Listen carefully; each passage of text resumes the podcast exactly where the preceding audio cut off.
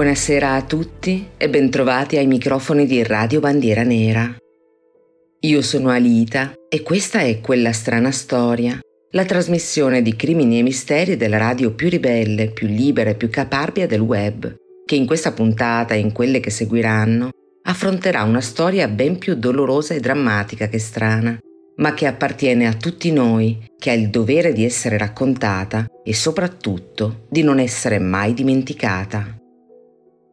È una storia ambientata quasi mezzo secolo fa ormai, nella Milano di metà anni 70, che all'epoca, nonostante fossero trascorsi 30 anni dalla fine del secondo conflitto mondiale, faticava, come tutto il resto d'Italia, a lasciarsi alle spalle quella guerra e le sue profonde ferite, che sembravano essere destinate a non diventare mai cicatrici. Anzi, erano gli anni durante cui lo scontro si era trasferito sul piano sociale e accusare qualcuno di essere un fascista era lo spartiacque che poteva determinarne la vita o la morte. Erano gli anni immediatamente successivi al 1968, quelli delle grandi assemblee studentesche dove di scuola non si parlava mai e a tenere banco era solo l'appartenenza ideologica, quelli dei picchetti alle fabbriche, degli scioperi, delle assemblee, delle manifestazioni e del terrorismo di matrice politica. Appena due anni prima della vicenda che state per ascoltare, e più precisamente il 16 aprile del 1973 ad esempio, alcuni membri di Potere Operaio, una tra le organizzazioni di estrema sinistra del tempo, avevano appiccato il fuoco ad un appartamento nel quartiere romano di Primavalle. L'obiettivo, nello stabile popolare di via Bernardo da Bibiena, era Mario Mattei, segretario del Movimento Sociale Italiano della locale sezione del partito. Ma a perdere la vita nel tragico rogo che ne seguì furono due dei sei figli dell'uomo, il 22enne Virgilio, militante missino, e il fratellino Stefano, di appena otto anni, che morirono bruciati vivi non riuscendo a lanciarsi in tempo dal balcone, come testimonia una tanto celebre quanto sconvolgente foto scattata in quella disgraziata notte. Ma torniamo al 1975, anno in cui si svolse questa tragica storia, quando l'antifascismo militante aveva ormai raggiunto il culmine della propria aggressività e organizzazione, ma soprattutto quello del costante appoggio da parte della stampa nazionale e di tutti i più noti intellettuali, che dal mondo della cultura a quello dello spettacolo strizzavano l'occhio senza nemmeno nascondersi alle violenze dei gruppi della sinistra extraparlamentare, giustificando l'ingiustificabile con l'aberrante adagio secondo cui uccidere un fascista non è un reato. Ad accompagnarci lungo questa drammatica vicenda saranno le testimonianze che Guido Giraudo, classe 1954, ha raccolto nel suo libro intitolato Sergio Ramelli, una storia che fa ancora paura. Oggi Giraudo è un affermato giornalista, autore e curatore, ma la violenza di quegli anni la visse sulla propria pelle come dirigente nazionale del FUAN, il Fronte Universitario d'Azione Nazionale, e dobbiamo ringraziare la sua scelta coraggiosa di raccontare ciò che accadde allora, anche se il nostro paese cerca da decenni, quasi cinque, di dimenticarlo. Questa è la strana storia di Sergio Ramelli, che aveva 18 anni quando, intorno all'ora di pranzo del 13 marzo 1975, parcheggiò il suo motorino in via Paladini a Milano. Apriamo la nostra puntata con un pezzo di Francesco Mancinelli. Questa è Generazione 78.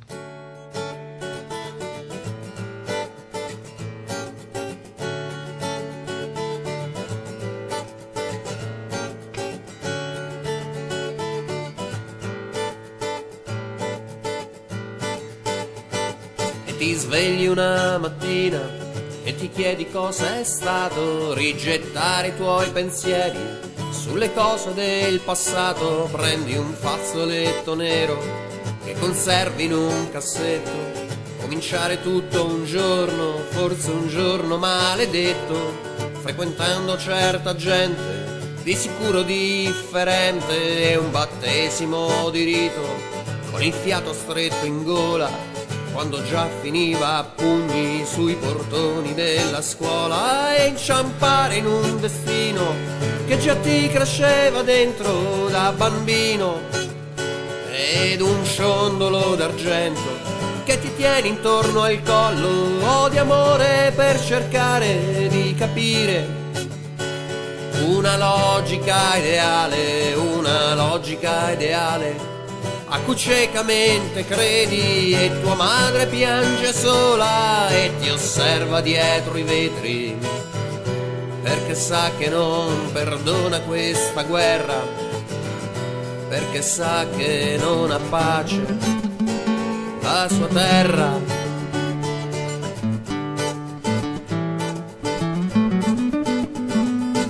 partito vecchia storia, un'eredità che scotta nell'ambiguità di sempre, come un senso di sconfitta e ignorare circostanze, giochi assurdi di potere, che ne sai di quel passato di nostalgiche illusioni, di un confronto che da sempre si è attuato coi bastoni e sentirsi viver dentro.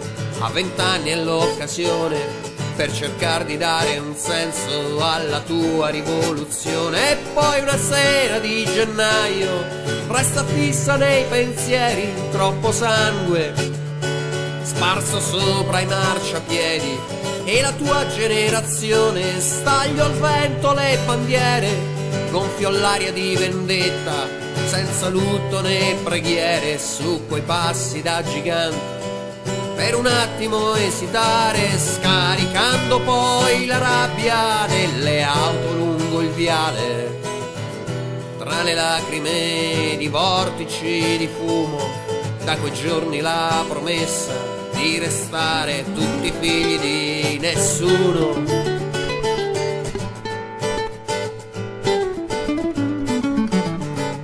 Pochi giorni di prigione rischiarano la vista, dimmi come ci si sente. Con un'ombra da estremista, cosa provi nelle farse di avvocati e tribunali?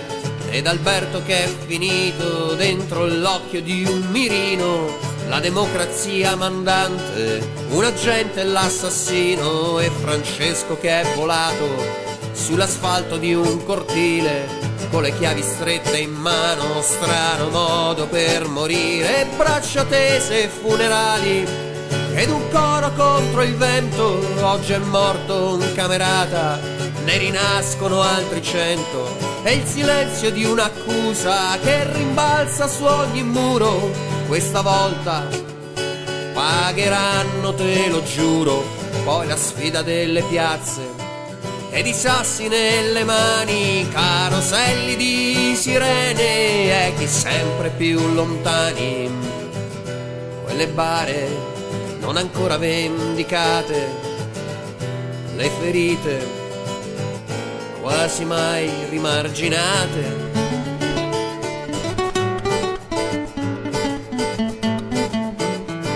Ma poi il vento soffia forte ti donò quell'occasione di combattere il sistema in un'altra posizione tra la fine del marxismo e i riflussi del momento, costruire il movimento fra le angosce dei quartieri ed un popolo, una lotta, chiodo fisso nei pensieri e generazioni nuove in cui tu credevi tanto poi quel botto alla stazione che cancella tutto quanto. E al segnale stabilito si dia via alla grande caccia i fucili che ora puntano alla faccia. Le retate in grande stile dentro l'occhio del ciclone tra le spire della santa inquisizione. Poi le tappe di una crisi di una storia consumata di chi trova la sua morte, armi in pugno nella strada, di chi viene suicidato in una stanza, di chi fugge, di chi chiude nei cassetti anche l'ultima speranza.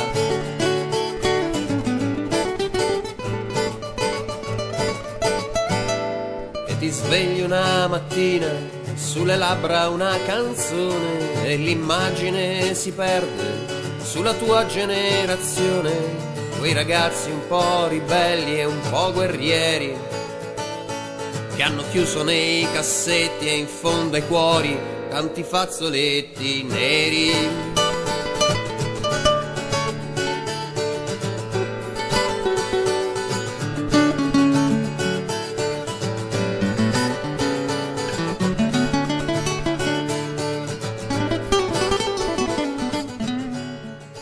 Sergio Ramelli era nato l'8 luglio del 1956 a Milano, secondogenito di Mario Ramelli e Anita Pozzoli, che solo 15 mesi prima avevano dato alla luce Luigi. Nove anni dopo, nel 1965, la famiglia si sarebbe ulteriormente allargata con l'arrivo della piccola Simona. Da bambino, lui e il fratello, così vicini per età, Litigavano spesso, come accade normalmente nella prima infanzia, ma crescendo divennero molto uniti e molto protettivi nei confronti della sorellina, adorata e viziata da entrambi. Nell'appartamento di via Giovanni Antonio Amadeo 40, nel quartiere Ortica a Milano, i Ramelli conducevano un'esistenza tranquilla. Mario era titolare di un bar e Anita si occupava della casa e dei tre figli. La loro era una famiglia normalissima, molto simile a milioni di altre famiglie italiane dell'epoca, e il loro era un nucleo sereno. Le discussioni, nella maggior parte dei casi, erano al massimo piccoli battibecchi tra papà Mario e Sergio, che proprio non ne voleva sapere di tagliarsi i capelli, a dispetto di ciò che ne pensava il genitore. Il signor Ramelli non vedeva di buon occhio quel look da capellone che era tanto di moda tra i giovani negli anni settanta, ma Sergio non li portava per moda, né tantomeno per appartenenza politica.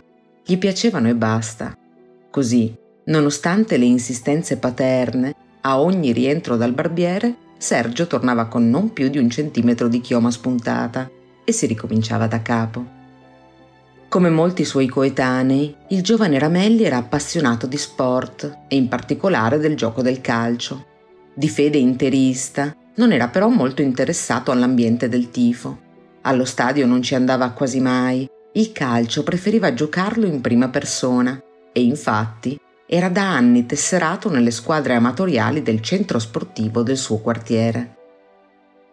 Ma a un adolescente non può mancare un mito nella musica e nel caso di Sergio questo era Adriano Celentano.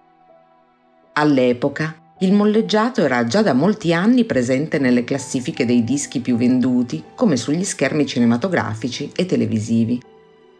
Proprio all'inizio degli anni 70 aveva suscitato polemiche a causa dei suoi testi.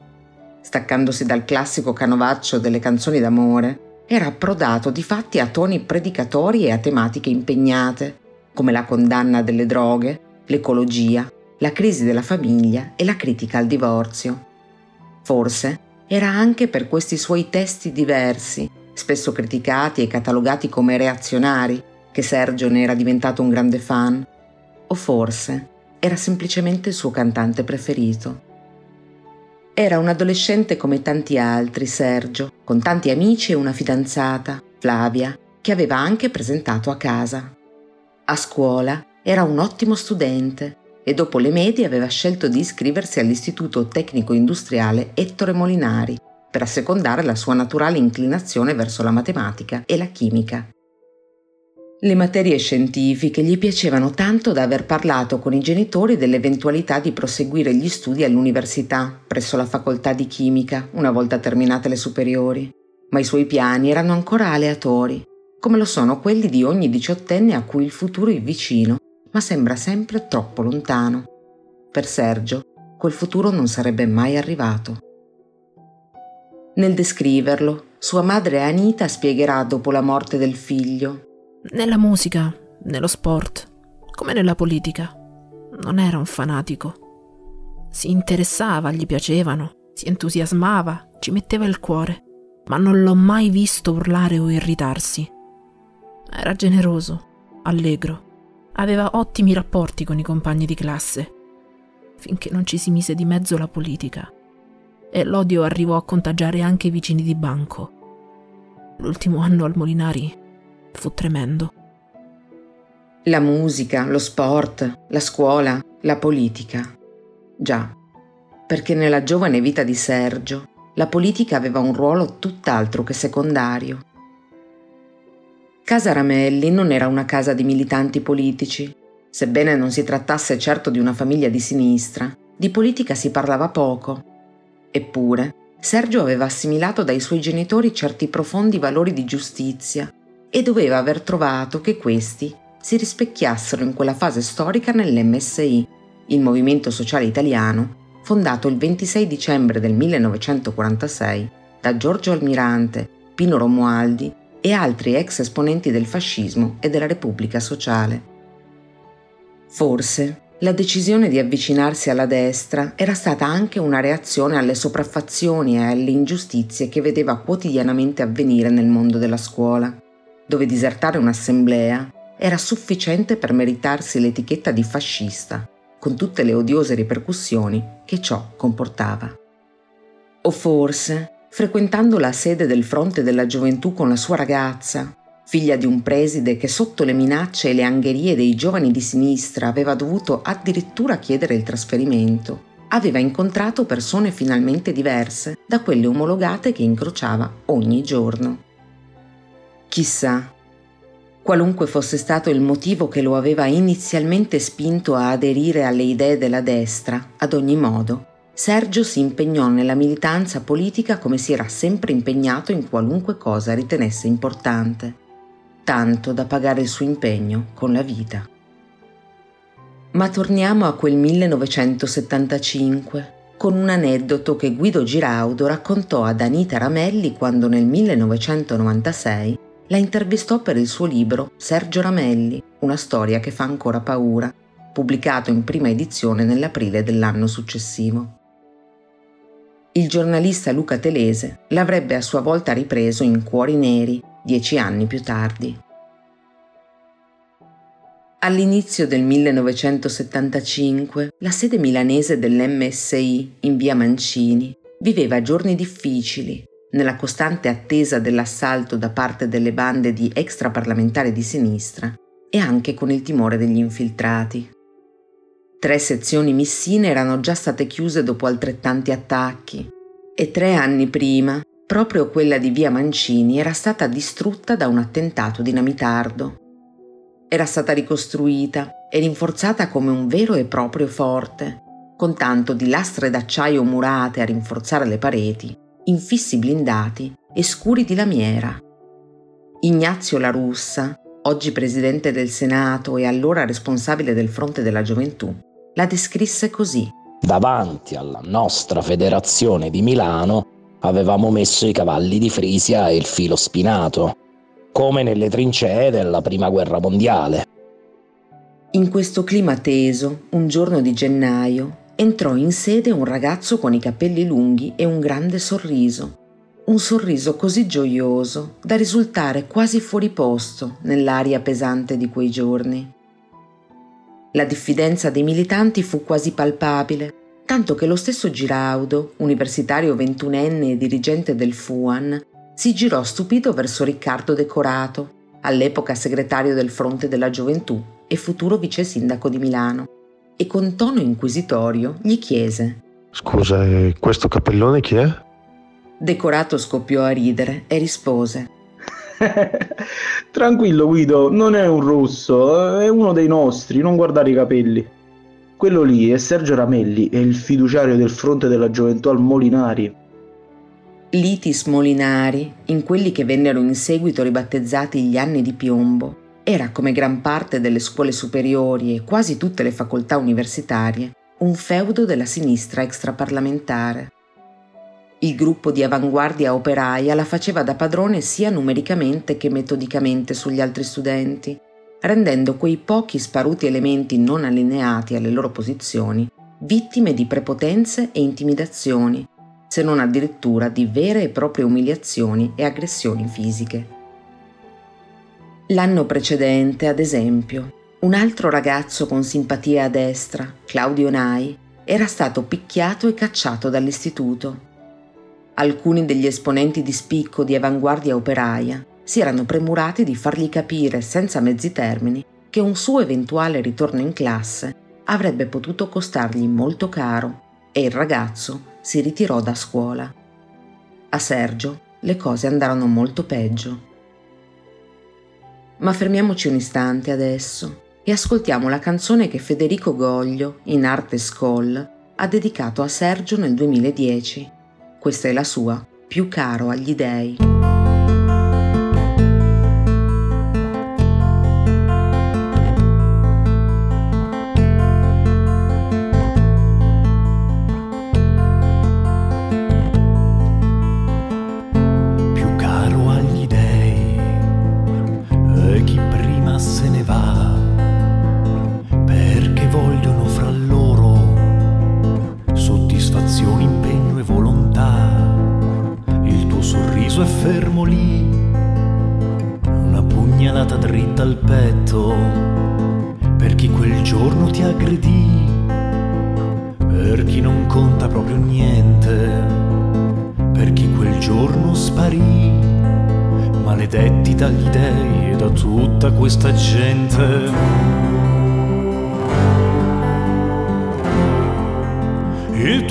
Sorriso tutto spazzerà.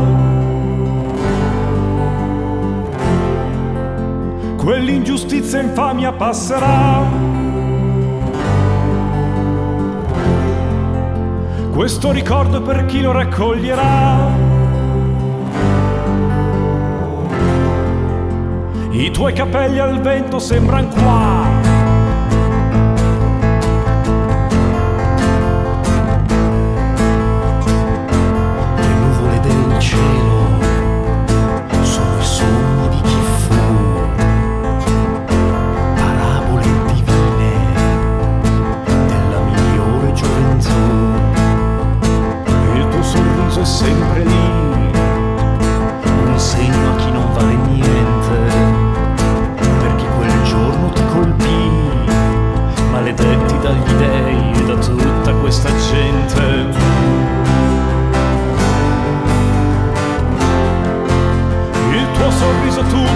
alzerà.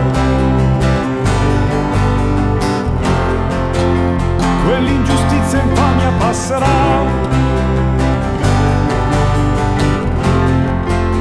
Questo ricordo per chi lo raccoglierà.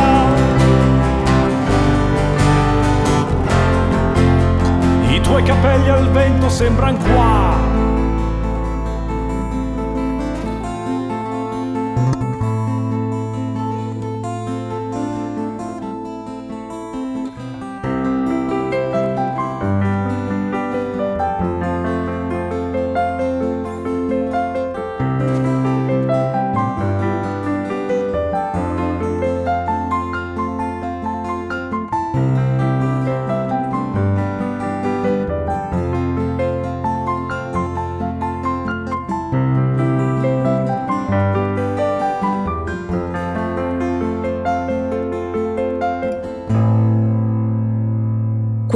Quell'anno Sergio si avviava a terminare il suo percorso di studi nella scuola superiore. Frequentava di fatti l'ultimo anno, nella quinta J dell'Itis Molinari.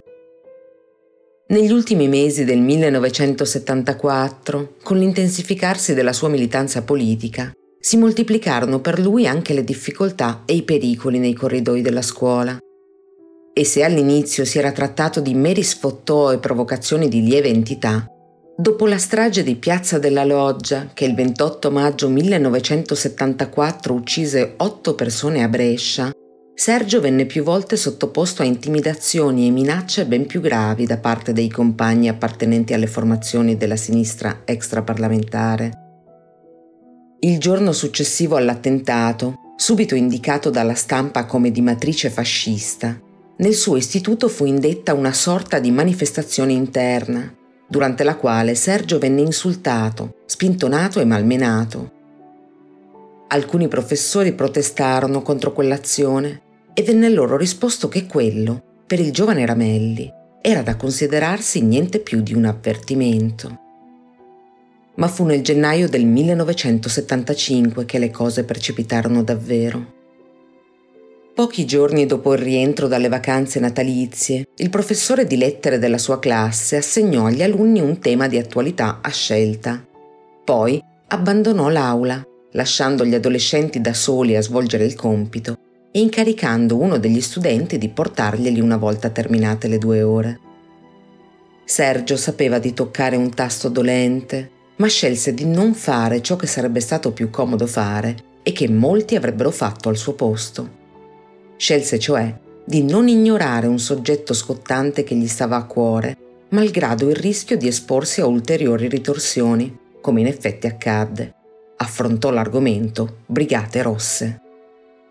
Il 17 giugno del 1974, appena sei mesi prima, due militanti missini di Padova avevano perso la vita in un attacco perpetrato proprio dai terroristi rossi. I brigatisti, Penetrati nella sede del movimento sociale con il probabile scopo di rubare documenti e marcare il territorio con qualche scritta intimidatoria sui muri, si erano trovati davanti il ventinovenne Graziano Giralucci e il sessantenne Giuseppe Mazzola, ex carabiniere in pensione, e nonostante la sorpresa non avevano esitato a sparare, assassinandoli entrambi. Quello fu il primo omicidio compiuto dall'organizzazione terroristica che sarebbe divenuta la più nota nel nostro paese, al tempo quasi giustificata e coccolata da una certa parte della stampa e degli intellettuali. Nel suo tema, Sergio ebbe l'ardire di sottolineare il fatto che nessuno, nella politica e nelle istituzioni, avesse espresso un minimo di cordoglio per quelle due vite spezzate, ma soprattutto ebbe il coraggio di descrivere le Brigate Rosse per ciò che erano realmente, e cioè non un manipolo di romantici rivoluzionari, ma i membri di un'organizzazione violenta e pericolosa per la democrazia. Quel tema, tuttavia, non giunse mai nelle mani del professore di lettere. Il ragazzo incaricato di raccogliere i compiti in classe, infatti, venne bloccato nei corridoi da un gruppo di noti militanti di estrema sinistra vicini ad Avanguardia Operaia.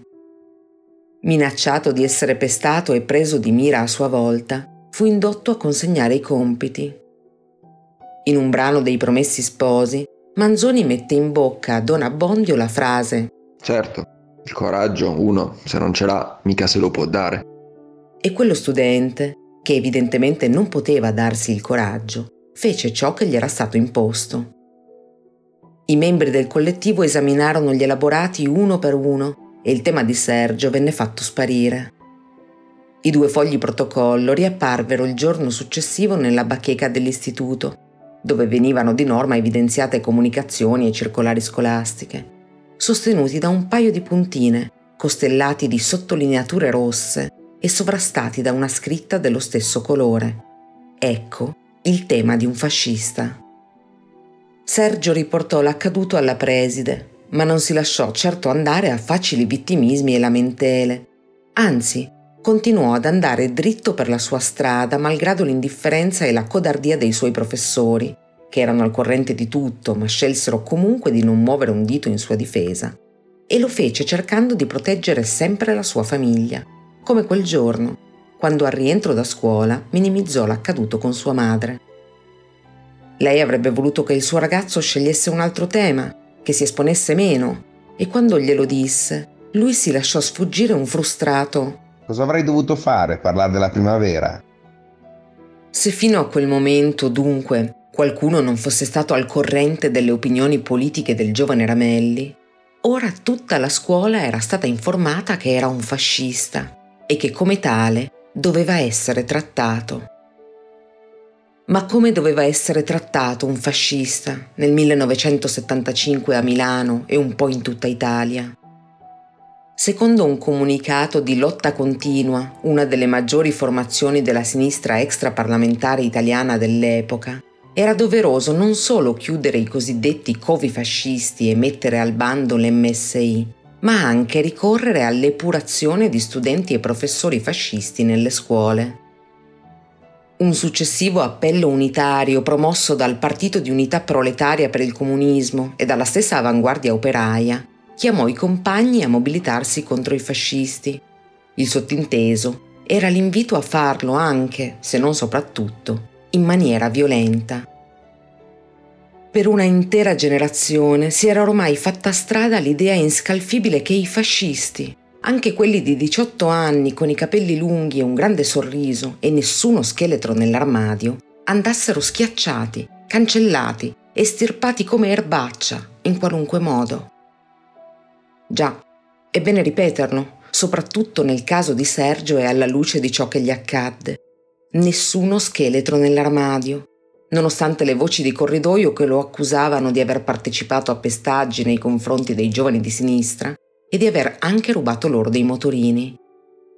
Le successive inchieste della magistratura e il processo dimostrarono che il diciottenne non aveva mai partecipato a nessuna aggressione, a nessuna rissa, non aveva mai minacciato nessuno, non aveva nemmeno attaccato manifesti o distribuito volantini al Molinari.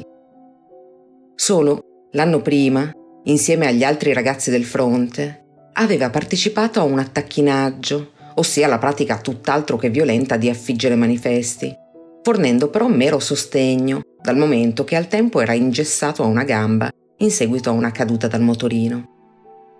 Nemmeno i più famelici segugi della stampa di sinistra seppero scovare qualunque evento violento che lo avesse coinvolto. La colpa di Sergio Ramelli, per i suoi avversari politici, era semplicemente quella di essere un missino, un fascista. Una colpa che in quegli anni andava punita in tutti i modi, anche con il sangue, tanto che lo slogan Uccidere un fascista non è reato era il più in uso nei cortei. Nel clima infame creato dall'antifascismo militante cominciarono a prendere piede nelle università e nelle scuole superiori veri e propri processi politici, i cui imputati, come è facile immaginare, erano quegli sparuti studenti militanti di destra, ma anche i simpatizzanti, veri o solo presunti si diffuse l'odiosa pratica di sequestrare diari, agende e documenti agli studenti sotto accusa, a fini intimidatori, certo, ma anche pratici. Nomi e indirizzi di possibili ulteriori fascisti sarebbero stati così facilmente consultabili in liste ed elenchi per tutti i militanti della sinistra extraparlamentare, in una delirante schedatura che sfociò in centinaia di agguati. Come purtroppo è semplice intuire, da lì alla violenza fisica il passo fu breve. Come dicevamo, il primo vero scontro per Sergio ebbe luogo nel maggio del 1974, all'indomani dell'esplosione della bomba in Piazza della Loggia a Brescia. Ma a partire dal 1975, dopo la pubblicazione del tema, la situazione divenne presto insostenibile per il giovane.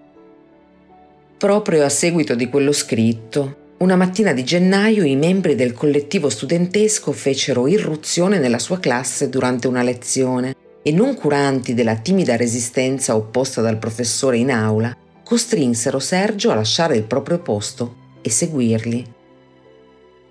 Davanti alle sue proteste lo trascinarono in corridoio e senza che nessuno avesse il coraggio di intervenire, istruirono una sorta di processo sommario. Qui, alle accuse, agli spintoni e agli sputi aggiunsero una sinistra minaccia. Con te abbiamo appena iniziato, Ramelli. Poi, al grido di Fascista, ti devi vergognare. Il ragazzo venne infine lasciato libero, se così si vuol dire, di rientrare in classe. Una canzone del gruppo romano dei 270 bis si apre con una strofa che rimanda proprio all'immagine tragica di quel processo tra ragazzi e alla vicenda di Sergio in generale, e prosegue facendo riferimento ad altri tragici lutti che investirono l'area della destra in quegli anni. Si chiude infine con l'adattamento di una frase di Anita Ramelli, che nel 1997 dichiarò a Guido Giraudo Io non ho mai chiesto vendetta, ma giustizia. Questa è Io non scordo.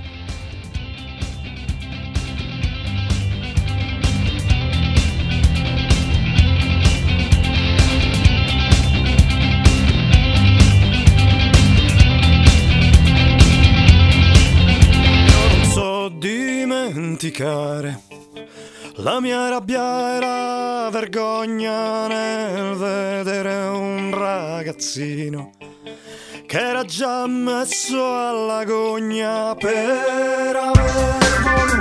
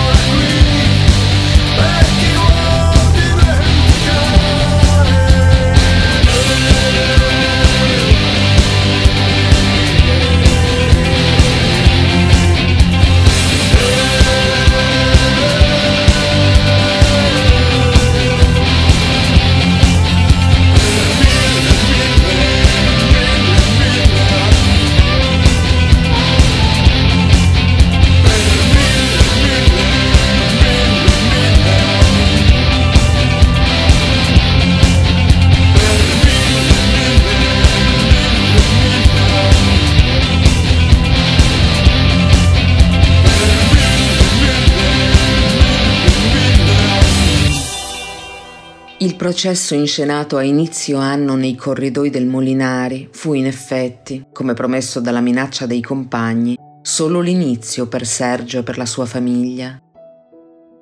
Negli stessi mesi lungo cui si dipanò la tragedia annunciata, tra gennaio e marzo del 1975, raggiunse il suo apice anche la campagna mediatica contro l'MSI, cominciata quattro anni prima. Nella primavera del 1971 l'allora sostituto procuratore di Milano, Raimondo Sinagra, aveva puntato l'indice non solo contro gli extraparlamentari di destra, ritenuti responsabili di alcune delle stragi avvenute negli anni precedenti, come quella del 1969 in Piazza Fontana a Milano o quella del 1970 sul treno che transitava per Gioia Tauro, ma anche contro il movimento sociale stesso. Nonostante solo una parte degli attentati del tempo fossero ascrivibili agli ambienti di estrema destra e nessuno a un iscritto dell'MSI, le perquisizioni a carico delle sue sedi e delle sue federazioni divennero la norma. Non passava giorno senza che i giornali legati alla sinistra più radicale, ma non solo quelli, rivolgessero appelli all'antifascismo militante e alla messa fuori legge del partito guidato da Giorgio Almirante, che però nel frattempo, alle elezioni amministrative del 13 giugno 1971, passò dall'8 al 13,5%. All'ora di pranzo del 13 gennaio 1975, Sergio rientrò a casa sporco di vernice. Sua madre gli chiese comprensibilmente cosa fosse accaduto, ma il diciottenne, nel suo estremo tentativo di proteggere la sua famiglia dalla preoccupazione, cercò ancora una volta di non allarmarla e si limitò a dire C'erano delle scritte e hanno voluto che le cancellassi. Ciò che era realmente accaduto era che al termine delle lezioni il ragazzo era stato sottoposto alla pratica cosiddetta dello sbiancamento, una sorta di gogna pubblica tanto umiliante quanto diffusa in quel decennio terribile. Raggiunto all'uscita da scuola da un folto gruppo di giovani, tra cui molti coetanei, ma anche molti ex studenti del Molinari con diversi anni più di lui, Sergio venne spintonato da decine di persone e poi, costretto a impugnare un pennello carico di vernice bianca e a cancellare alcune scritte inneggianti al fascismo comparse nella notte sul muro dell'istituto. Prima di obbligarlo a cancellare le scritte, però, Sergio venne immobilizzato dai suoi aggressori e Roberto Grassi, anch'egli studente del Molinari e uno delle teste di serie nel servizio d'ordine di avanguardia operaia, gli scattò una foto. Quel primo piano forzato servì a quelli che sarebbero diventati i suoi assassini per poterlo identificare esattamente due mesi dopo. Nonostante ciò che stava succedendo fosse sotto gli occhi di tutti, il clima di omertà sembrava ammantare le continue prevaricazioni con un alone di invisibilità o quantomeno di impunità. Eppure, nei giorni successivi, il professor Giorgio Mellitton tentò di aprire un dibattito tra gli studenti della quinta J in merito alla persecuzione nei confronti di Sergio. Come avrete intuito, i risultati non furono quelli sperati dal docente. Uno dei leader di avanguardia operaia dell'istituto irruppe nella discussione senza mai citare espressamente Ramelli, ma in quello che apparve come un lungo comizio ribadì più di una volta la necessità di essere intransigenti verso i neri, sostenuto da un altro studente che scelse parole ancor meno edulcorate. I fascisti, intervenne, devono strisciare lungo i muri. A dispetto della situazione che si faceva via via più drammatica, Sergio rifiutò a più riprese di abbandonare il Molinari, nonostante i numerosi ultimatum ricevuti dai compagni di scuola. Ma alla fine, dopo molte discussioni in famiglia, a spuntarla furono mamma Anita e papà Mario, ormai profondamente angosciati per il loro secondogenito.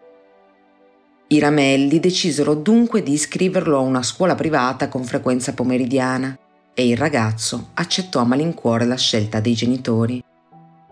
Il 3 febbraio 1975 padre e figlio si recarono insieme al Molinari per ritirare il nulla osta necessario a espletare le formalità burocratiche del cambio d'istituto, ma qui, all'uscita dalla segreteria, trovarono ad attenderli come avvoltoi un capannello di militanti di sinistra.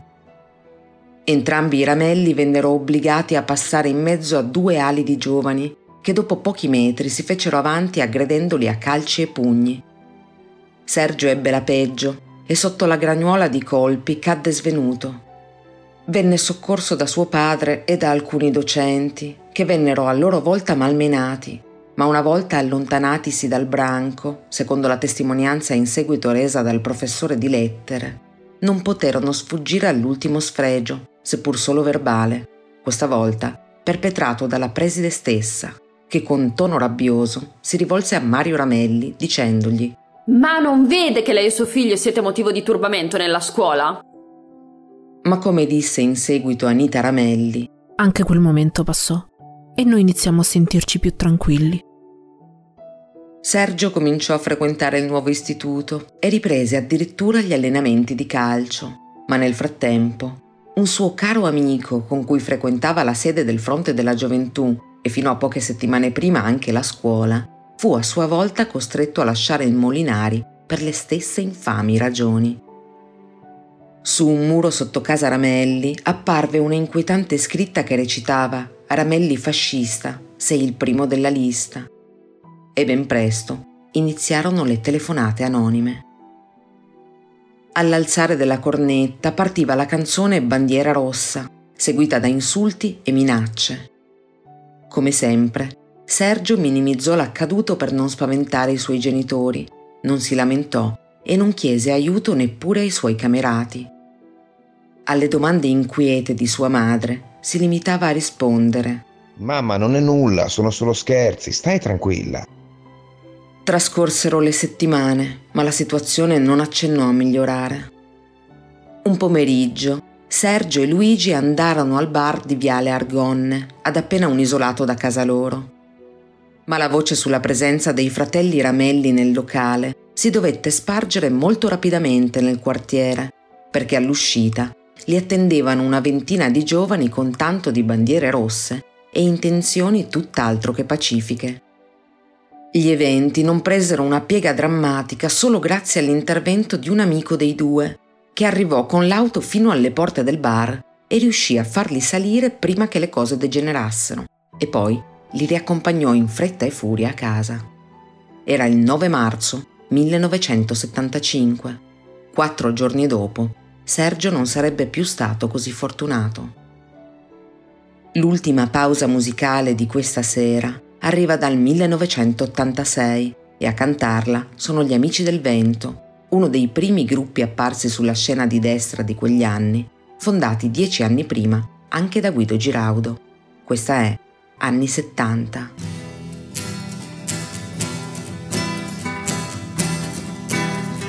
Li hanno chiamati anni di piombo, anni scuri, anni di lotta nel mondo li hanno chiamati anni di fuoco, ma c'ero anch'io a fare quel gioco.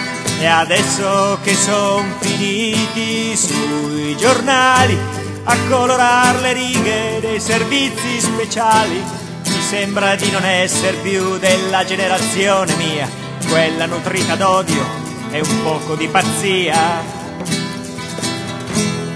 Anni 70 anni nel cuore, anni spezzati tra gioia e dolore, anni scolpiti a memoria, anni passati, anni di storia, anni di razza per chi non deve scuse, per chi non è un pentito, per chi non teme accuse, per chi ha vissuto sempre col cuore nella mano, giocando i suoi vent'anni in primo piano.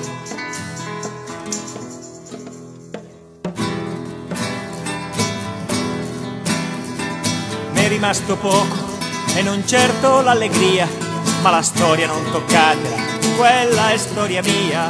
Al diavolo le scuse, le ragioni e i piagnistei, sono sempre gli stessi che fanno i filistei. La mia storia ha troppi nomi, troppi amici che hanno lasciato troppe macchie sull'asfalto. E dell'odio non mi importa un accidente, ma non riesco proprio a dire che non è successo niente. Anni 70, anni nel cuore, anni spezzati tra gioia e dolore, anni scolpiti a memoria, anni passati, anni di storia anni di razza per chi non deve scuse, per chi non è un pentito, per chi non te ne accuse, per chi ha vissuto sempre col cuore nella mano, giocando i suoi vent'anni. primo piano.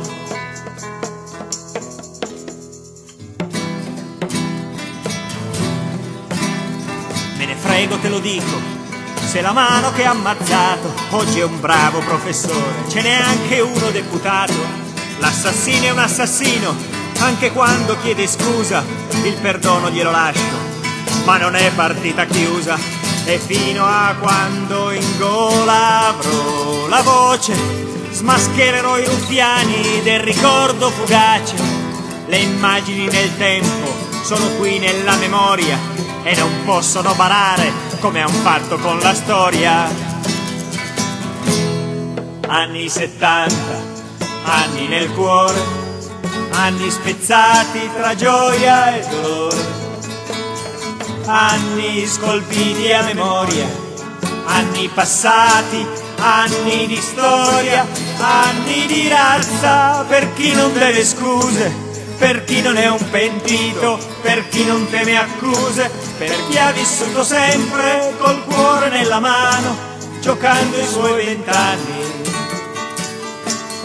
in primo piano.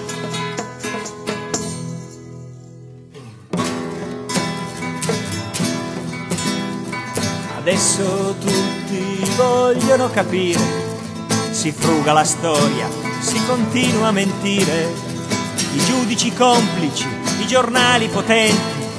Si era sbagliati, ma adesso sono contenti. Ma le note di sangue non si possono fermare. E i fantasmi di ieri non son merce da buttare. Ogni giorno passato è scolpito nel tempo.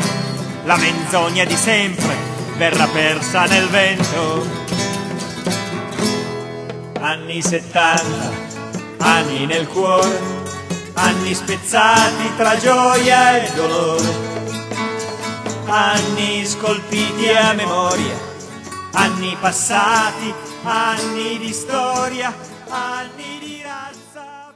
Si chiude qui questo primo appuntamento con la storia di Sergio Ramelli, ma domenica prossima, su queste stesse frequenze libere e ribelli, che ci piace pensare anche Sergio avrebbe ascoltato, riprenderemo a narrarvela e riprenderemo proprio da quel 13 marzo 1975, 48 anni fa domani, quando in sella al suo motorino Sergio si diresse verso casa per il pranzo, ma a casa non rientrò mai.